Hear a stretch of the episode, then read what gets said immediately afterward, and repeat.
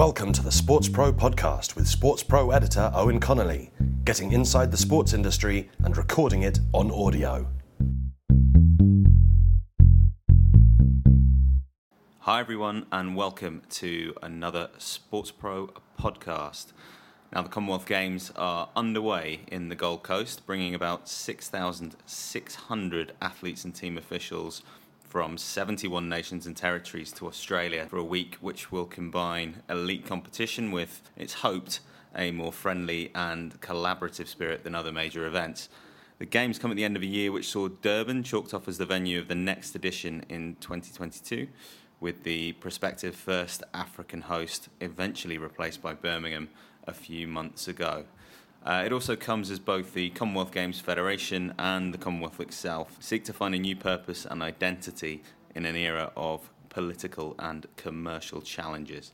Well, a couple of weeks or so back, I was lucky enough to be joined by CGF President Louise Martin to cover all of this, and I found out how the body aims to be more than just an organiser of quadrennial events. Uh, it's a wide ranging conversation, and Louise also discusses the future shape of the CGF and of the Games their efforts to make a social impact and the role of female leaders within sport. What's the mood like around the CGF going into uh, Gold Coast? The mood, excitement, um, just this build up of what's to come. Waiting, waiting, waiting for opening ceremony day, and we still have a lot of work to do between now and then because teams have got to arrive. So our team have got to be out there to ensure the last minute checks are done, and but the excitement's building. Yeah. I mean, you've obviously seen this from the other side. Four years ago, you were uh, heading up Glasgow's uh, Glasgow's games.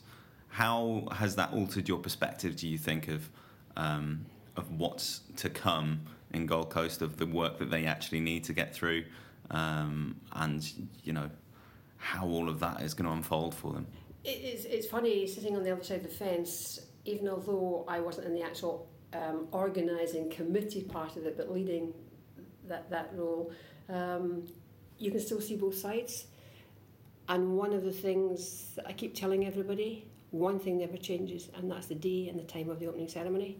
No matter what happens, you go. So you have to make sure you're finished. And sometimes people say, oh, don't worry, don't worry, we've got lots of time to go. But when you actually start to build it down into days, you suddenly realise we have not got that time. So it's focusing everything on delivery and ensuring that the games are ready for the athletes to arrive. Because although for us we keep saying opening ceremony is the fourth, but for the games delivery in Gold Coast, it starts the day the village opens, 10 days before the competition starts. Mm. So they're going to get all these athletes arriving, that village has to be ready, the gating has to be ready, everything has to be spot on for them. So it's just coming like home from home.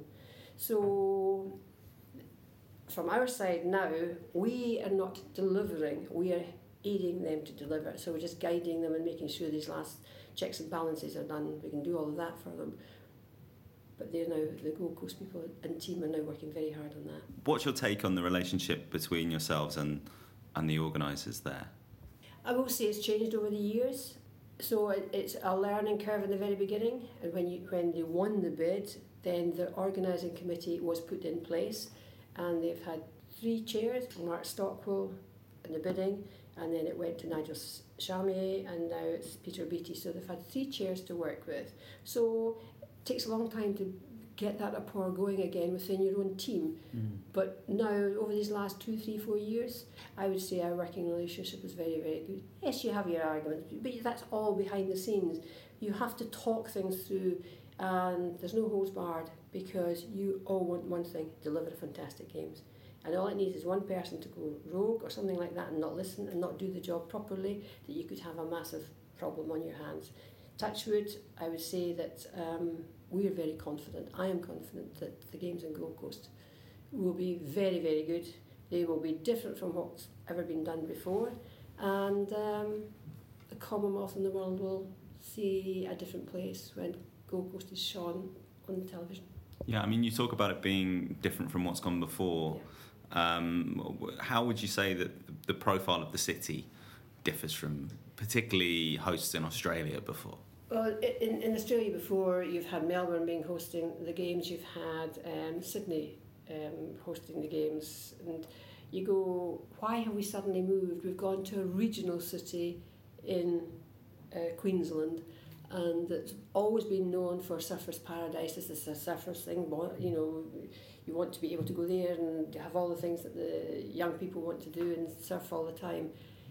They wanted to get away from that side of things. They wanted to see, let everybody see that they are a modern city. That they're doing all the bits and pieces, you know. It's okay, doing all the bits and pieces to bring Gold Coast into the modern world. And uh, they saw using these games as a catalyst to help that, help them do that.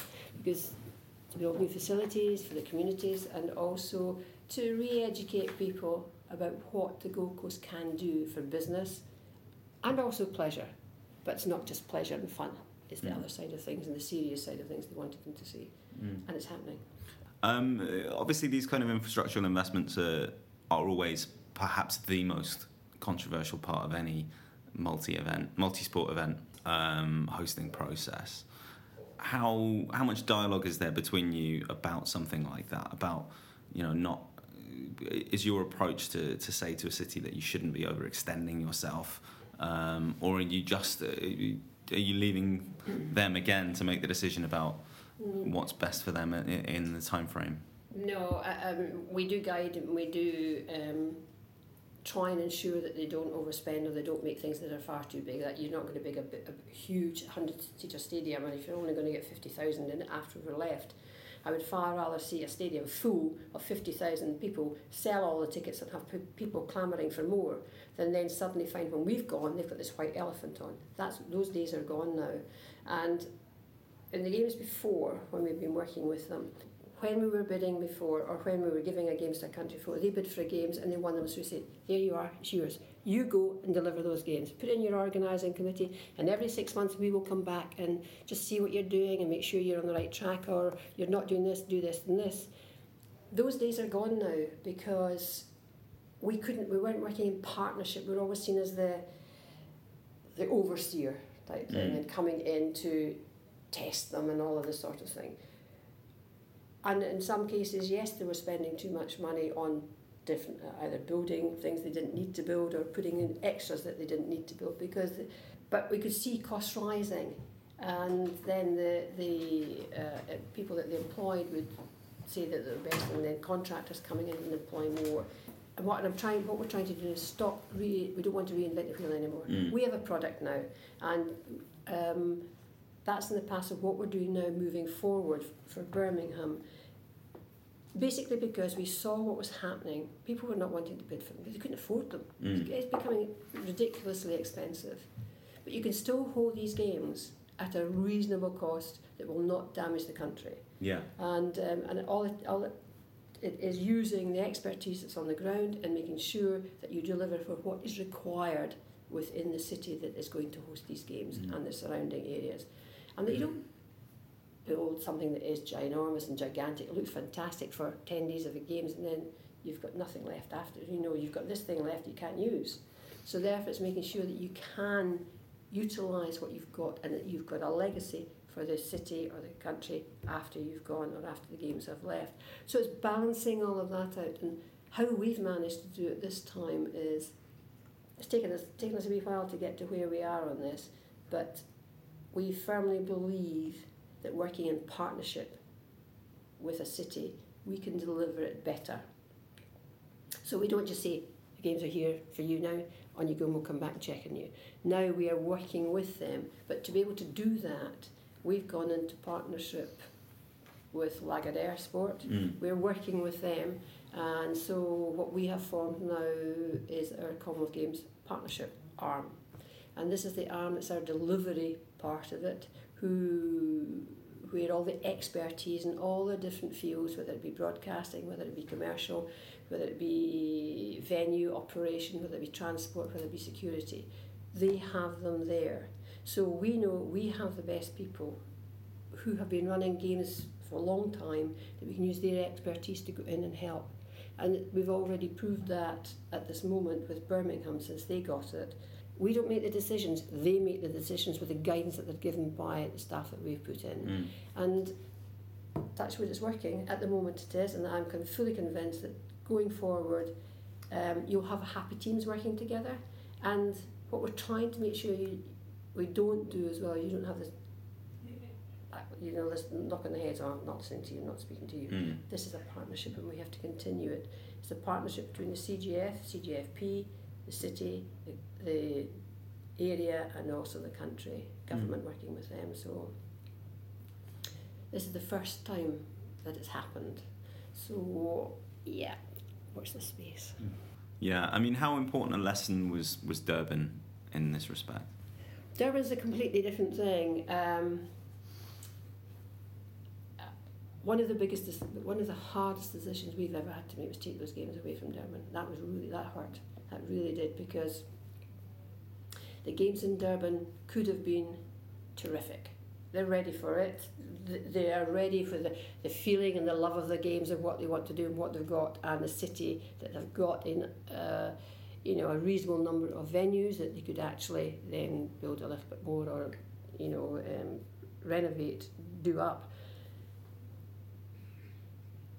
But the biggest problem was that we needed to make sure that the delivery would be delivering on our terms and making sure that we could deliver that. But when the when there were several issues that we couldn't reconcile rec- reconcile them, and we could not lose sight of what our product is, and we did not want to go down the road of deviating in any shape or form.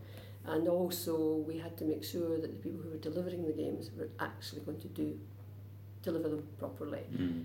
and um, and also to to do the organising committee, we we have to keep ourselves separate from government. We are completely independent and we're not government run.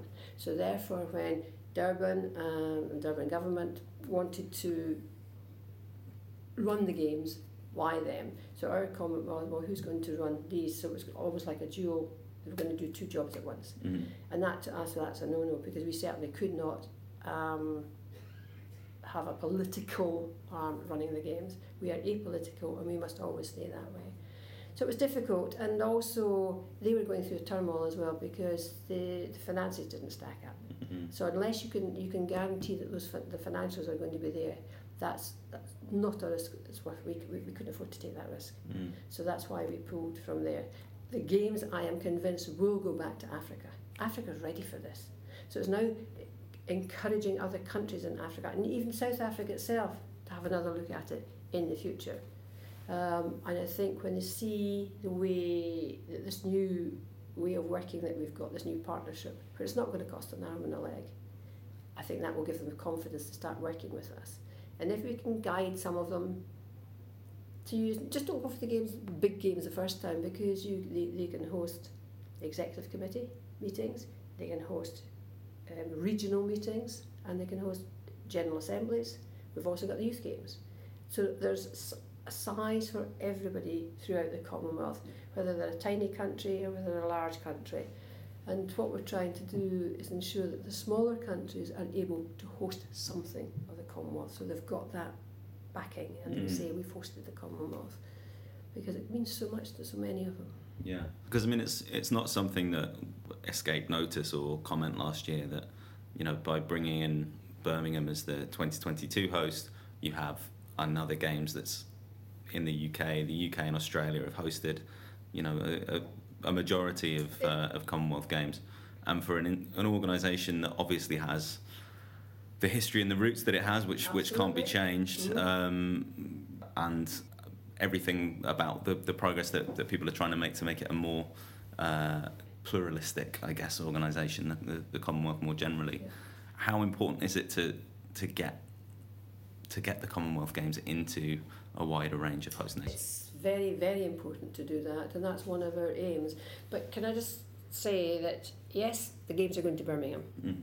but within the short period of time that we had, the six months from the March, from taking it away from Durban to then having one in a country hosting um, in the December, that's pretty good work. Mm-hmm. You know, con- you know, we've condensed three, four, five years into nine months. But we have to remember as well that we had four countries and nine cities bidding or showing expressions of interest, and the CGF partnership team worked with each and every one of them to make sure that they could put something in or you know see where they were coming from.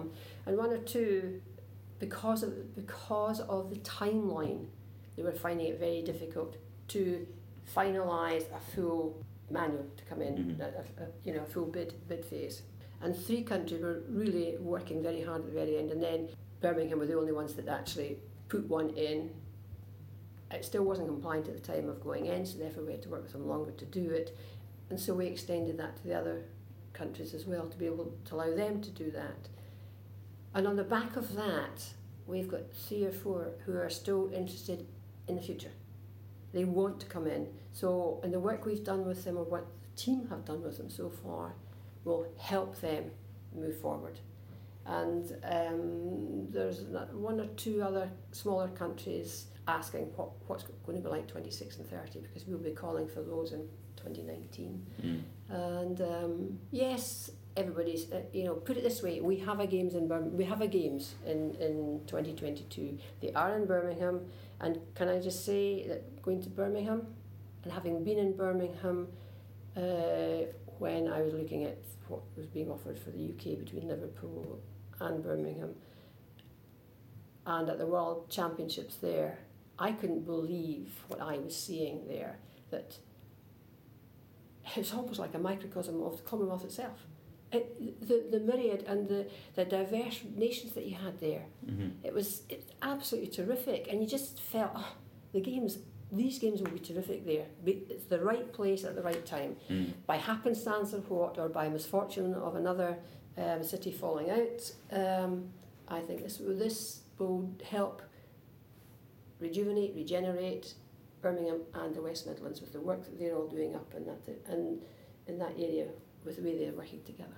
Given um, given what happened with Durban, given the uh, the development of the partnership with with Lagardère, and the things that you've said and, and David Grevemberg has said in, in the past few months or so, how will that 2026 race take shape? Will it be a full open bid um, in the way that we've seen before, or will there be broader consultation? Will there be more of a selection than an election? How is how's it going to work? There will probably still be an election in the end, but what we will do is we will work closely with every every country city that expresses an interest and, and the expression of interest is viable.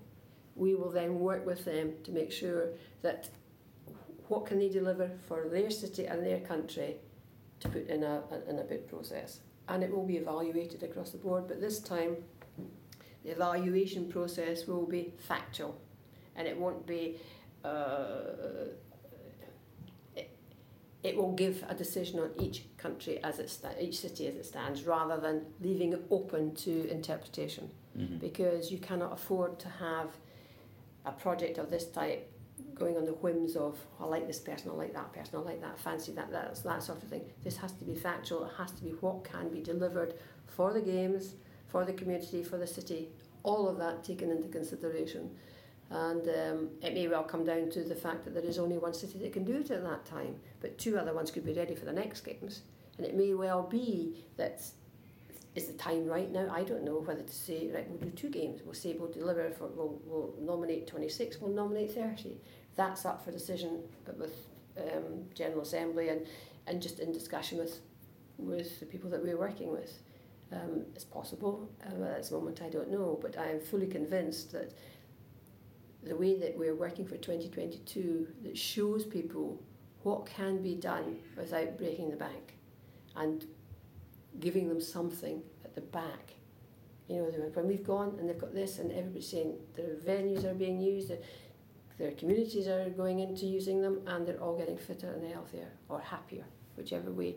But they've all wanted one thing to have a great games in their home city, Mm. and that will be delivered.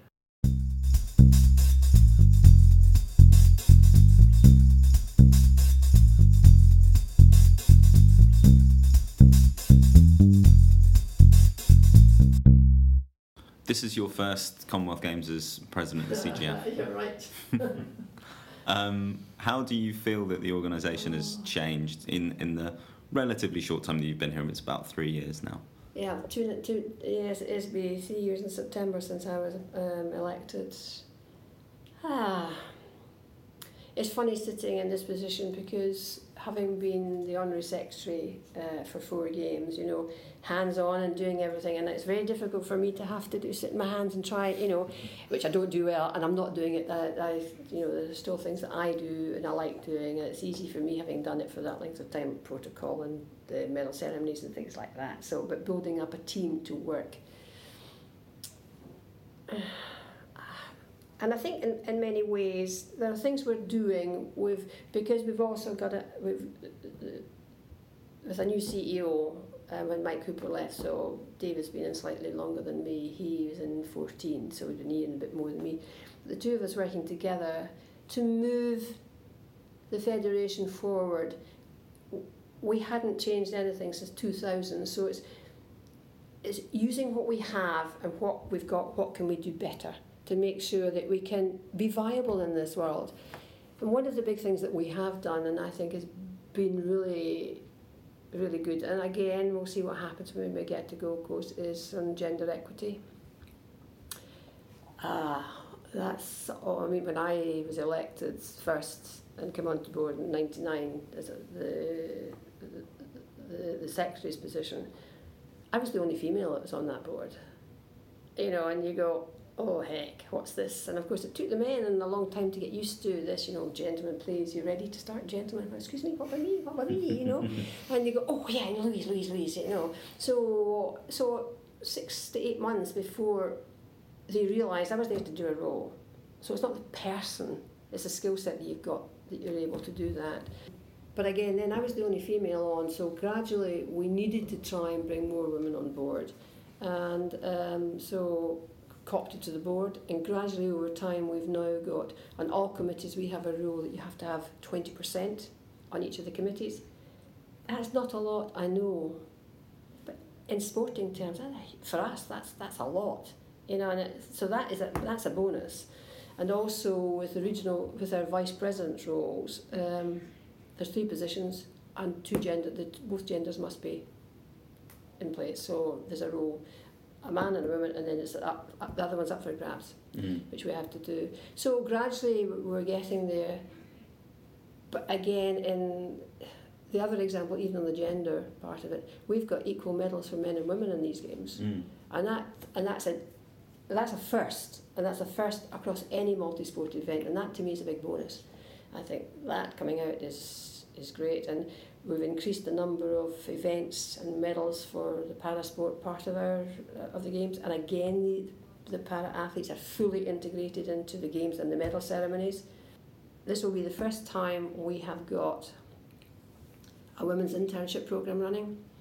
We have 20 athletes from all over the Commonwealth have been selected from all the different countries to come to the Gold Coast with their team and um, be mentored by coaches on their own team with a group of um, experts who will work with them to just guide them and push them on the way and the ladder for coaching. And so this is one that everybody's really excited about. I just fingers crossed because eventually these young coaches, once they go up, will then mentor other coaches.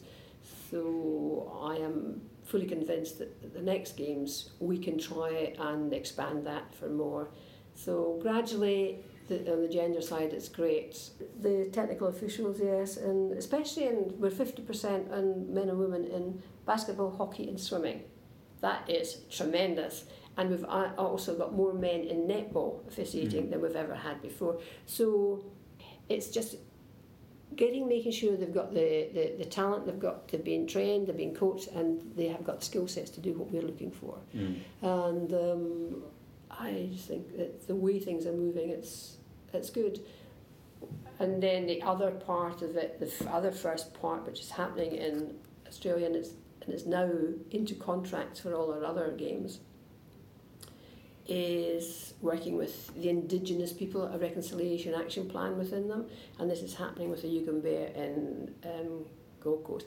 Now this this will make this will be a groundbreaking part for um, the Gold Coast when the opening ceremony happens. Everybody's been working, know that they've been working with the, the Yugambeh people.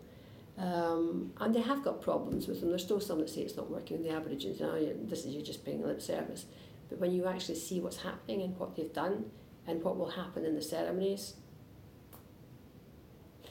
uh, here's the back of your neck time, you know. So there's, yeah, there's a lot of other things happening at the moment. I've gone blank on any more, but to me, we are moving forward, and we're not just we're not just a games per se anymore. Mm. We are working with sport throughout the Commonwealth, and we need to make sure that sport in the Commonwealth is delivered properly.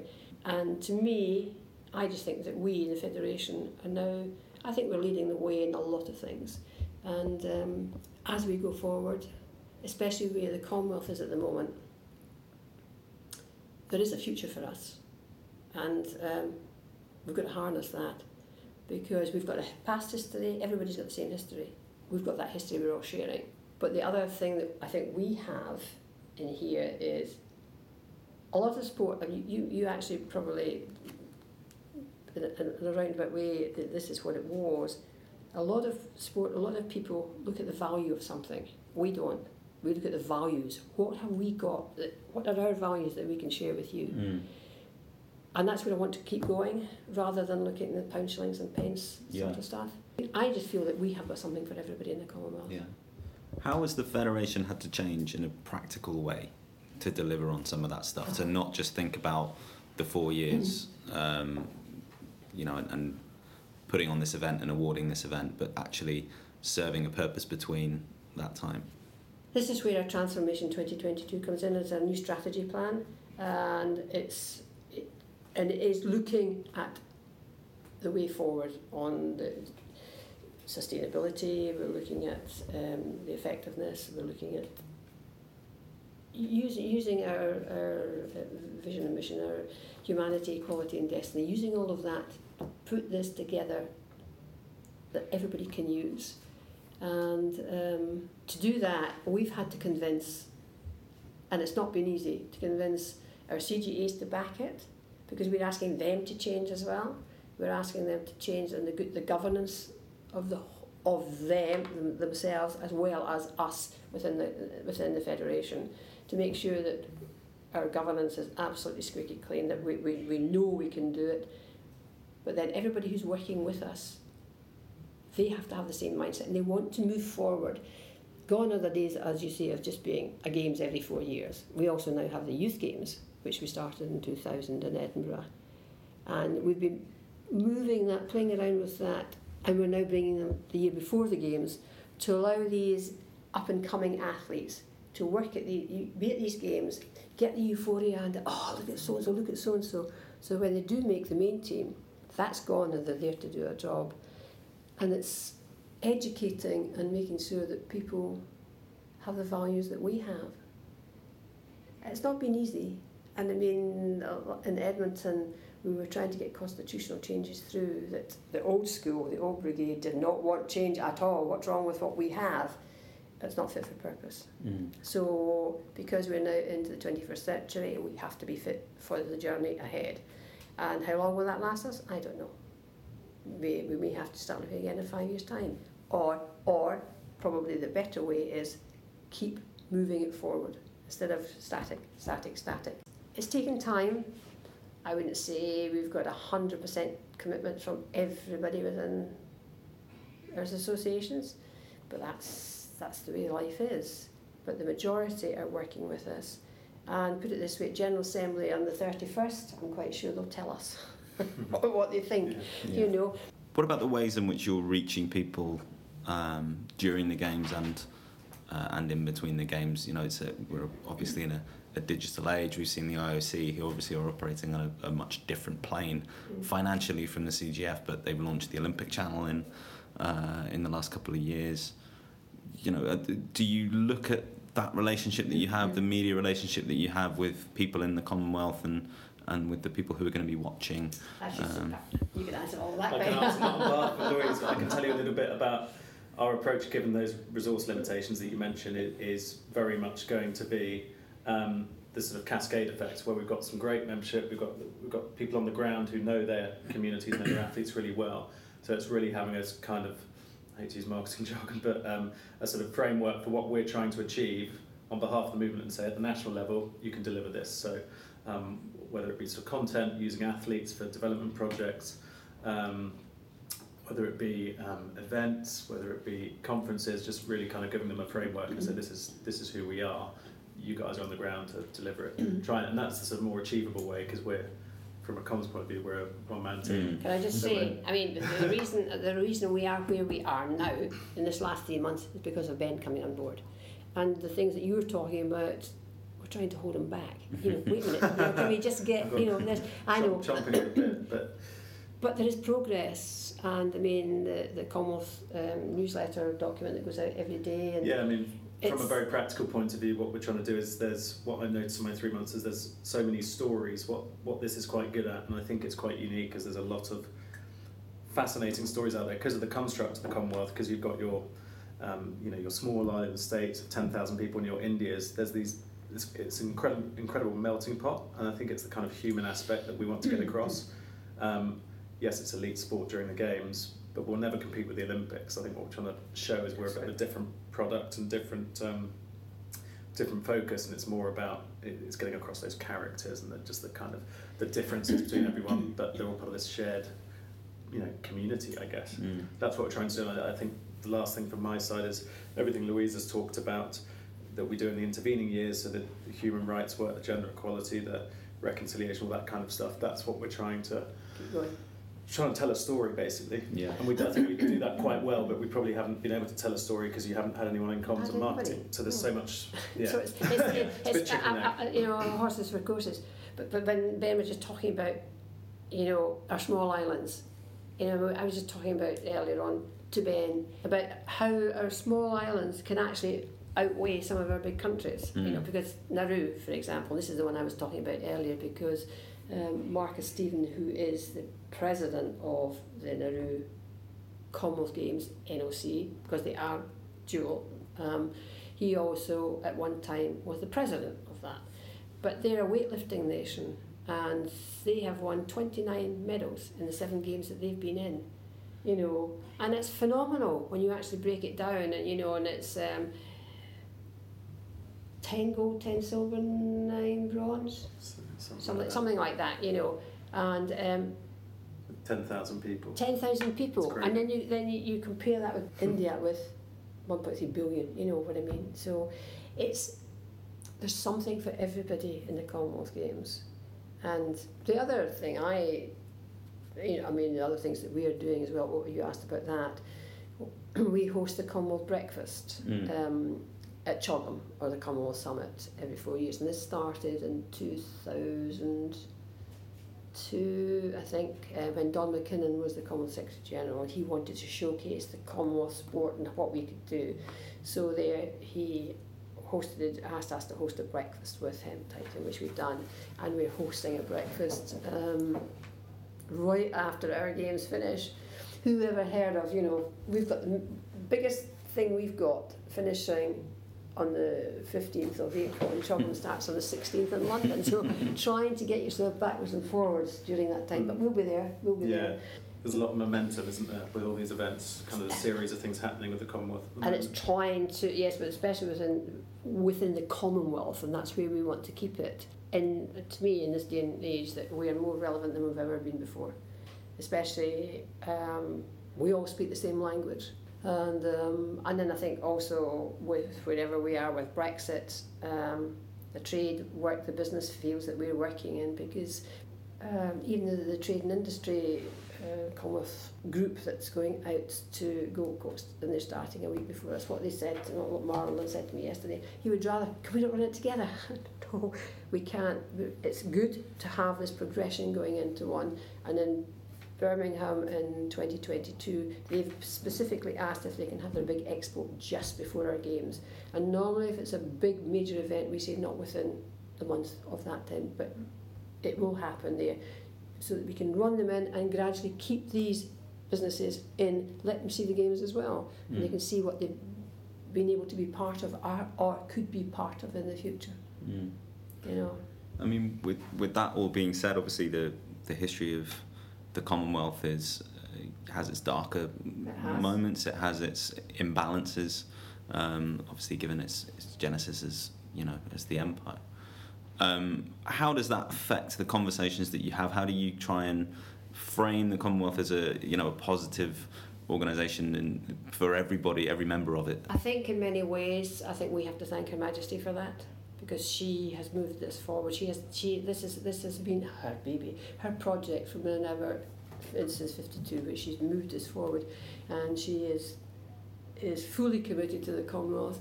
And I must say that when she comes to games, she's great with the athletes. She's really good. She's really knowledgeable. She's interested. And um, and also what she has now set up as well is a Commonwealth her um, Commonwealth Sports Foundation, which will help all of the Commonwealth, it, you know, to to utilise some of it in some shape or form for whatever work that they wish to do. We are one family, and we're friendly, so it, we, we we do see ourselves as a family. And when we're together at games time, or whether we come together for meetings, we see ourselves as one. Mm. And um, to me, this is beneficial, and I think it only encourages other people to, to do that. We've got the Gambia back in again. I mean, they were uh, Commonwealth Secretariat granted that on the 28th. The, the games, we will have six athletes from the Gambia competing, and the flag will be there. This is terrific because I mean they were taken out in 13 because the Prime Minister or the um, it was the Prime Minister, wasn't it, or the President um, fell out of the Commonwealth, take out. Um, and that that destroyed those athletes who were going to be coming to Glasgow. Mm. They wanted to be there. We've also got Zimbabwe wanting to come back in again. We've got other countries who are talking about, Mm. do you think we can come in? So it's, it's changing the ethos and changing the mindset of what the Commonwealth is and that we are in the right place to me as far as we're concerned for moving forward into a modern Commonwealth. Yes, we have history, we must recognise that and keep that, but as we move forward, it's where do we go in the future? Enjoying this SportsPro podcast? Well, we're also the sports industry leader in print, digital, and events. Head to sportspromedia.com for the latest features, news, and interviews from the business of sport. Help yourself to a subscription to our acclaimed magazine and find out about our unmissable conferences before anyone else. Get inside the industry with Sports Pro.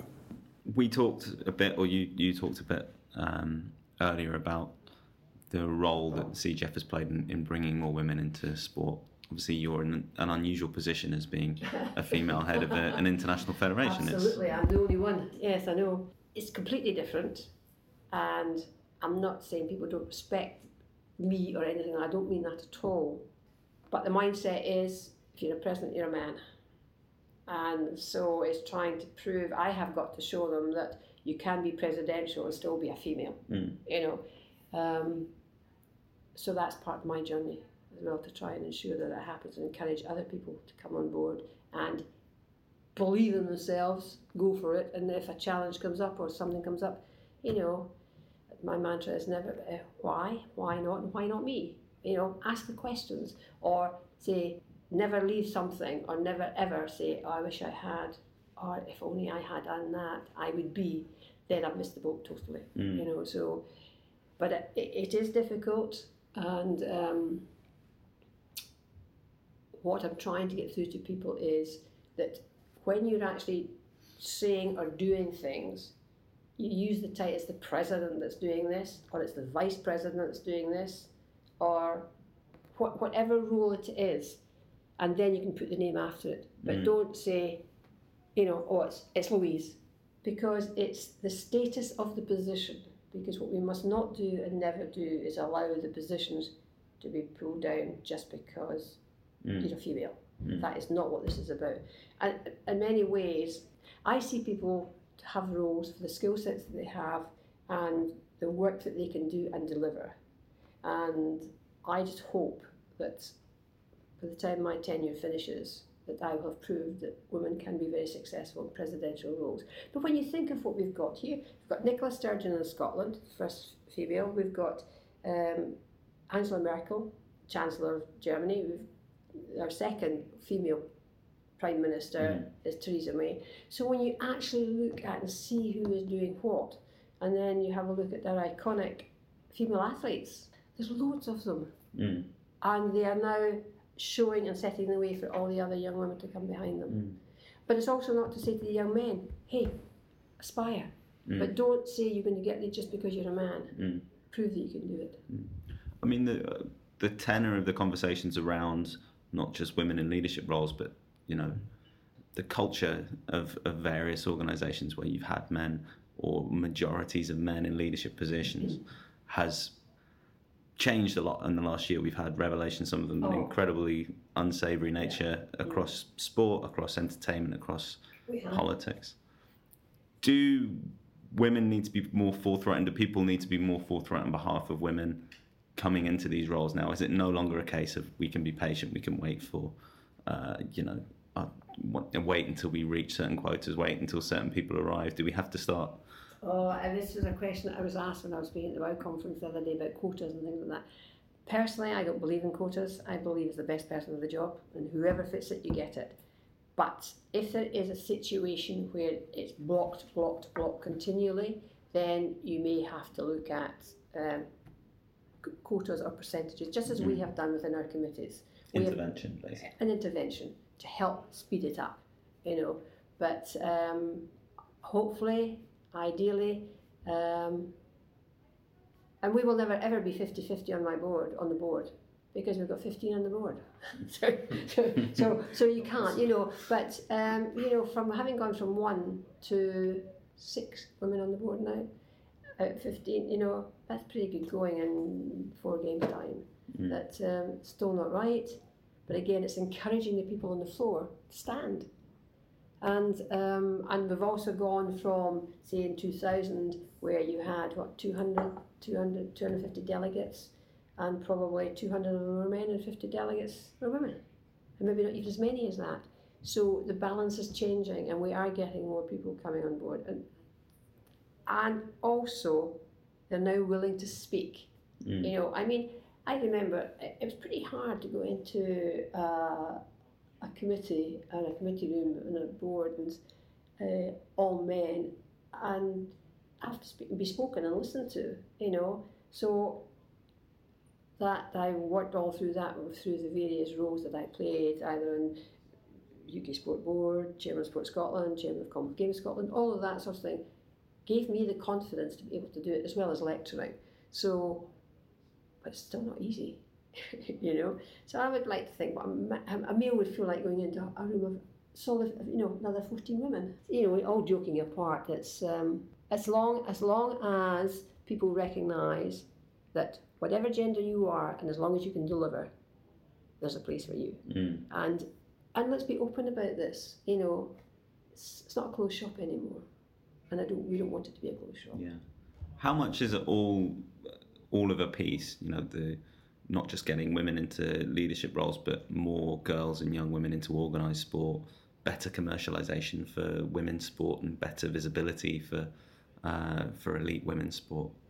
Uh, you know, in order to, to create that pool of people who are then also going to be influential in, Well, uh, I think in. I think the journey has started, and I think we've now got women in the various different strata as, as we move forward on the trajectory that people follow and want to follow.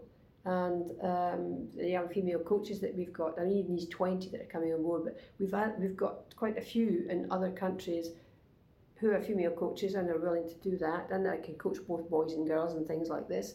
And but it is important that everybody has a role model, and um, and if you uh, uh, even even as they get older, once they get into their teens and start to do coaching or uh, officiating, whatever it is, to have a mentor, somebody that you can chat to, somebody that you can actually bounce things off, and and somebody who can give you a hug when you need a hug and all this sort of thing, you know. But they can also see in you what you might not be able to see in yourself, how far they can push you. And sometimes actually the mentors get just as much out of mentoring as the mentee does. Mm. What made you get into sports administration in the first place? Looking back now. yes, well, um, one of these old age things, you know, when um, having a family and stopping swimming, etc., etc., and then uh, you think that's it, you know. And then my daughter went to gymnastics uh, at the age of six. I came home one day and said, "Mom, you know they say if we can't get anybody to be the secretary, they're going to stop, finish. Okay, I'll do it. You know, so that's how you get in. So gradually, from being um, secretary of our local gym club in Inverness becoming the, the secretary of the North District over a year and a bit type thing. And then when moving down to Central Belt, somebody knows I've been working up there. They've lost the one in the, the National Association. So would I consider being the Honour Secretary of Scottish Gymnastics? So, and then it just snowballed from that. So it all started off by somebody saying there was nobody in that gym club willing to do anything. And then gradually, um, from being secretary to president, when you're, when you're in position in a national federation, you always have a seat on the Commonwealth Games Association, so Commonwealth Games Scotland. And so from that, 94, I was the um, team manager for Scottish Gymnastics. And I wasn't a gymnast, never had been, but I had been taught over that period of time to become a judge. Because why sit there and do nothing when you're watching them? Just train up and be a judge. So, you, so it's just all part of life's history how it happens. And then from that, um, met a number of people in General Assembly, this sort of thing, talking to people. And then when the incumbent, the, incum- the previous secretary of the Commonwealth Games Federation died, there was, that role became vacant, and I was asked if by a number of females in different countries would I stand, and that was that was really one of those times that you think, oh, okay, why not? So I took the bull by the horns and said, look, judge me not by what you see, but what I can do. Because what you see had nothing to do with me. That was all decided years ago. Mm-hmm. So that got laughed. And I, then I was able to calm down and then, and yes, I was then elected. Yeah. So. And has the way that you think about sport changed in those years since you were competing and, and in those years since you were sending your daughter along to, to do gymnastics? Um, well, I think uh, it's, it's become more professional. Um, which I'm not totally convinced is the right way for the athletes and things like that because you still have to be able to enjoy it. Uh, and by being professional, there's a lot of money involved in all of this and making sure that if you've got the right sponsors and all the individual sponsors and what you have to do for it and what they're put through to do for it. Sometimes I wonder if that's the right way to go, but we do not have the funds within any country to be able to. I it'd be brilliant if we could just have all the money to say, right, this is it, this is your team, this is what you're going to do, everything like that. It doesn't work like that. But what I firmly believe that if people are working with young people in sport and doing sport, and you know, you're doing it for the right reasons, you have to believe that. Yes, we've heard all of these other things that have been happening, and you go, please tell me that wasn't happening when A, B, and C, but you don't know.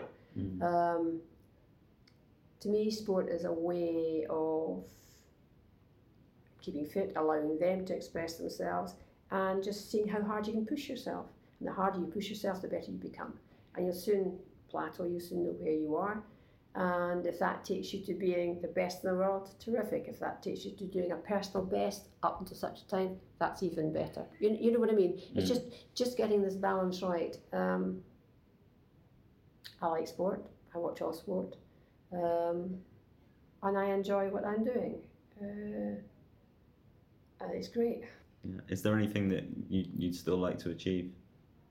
What would you like to achieve in, in the role that you're in now and, and through the next couple of games? I, I, I get me through this one first. Get me through this one, and uh, uh, uh, you know, first first games that I will have been leading, so to speak, and then let's see where we go from there because um, I'll take each day as it comes. Thanks very much, Louise. Okay, thank you.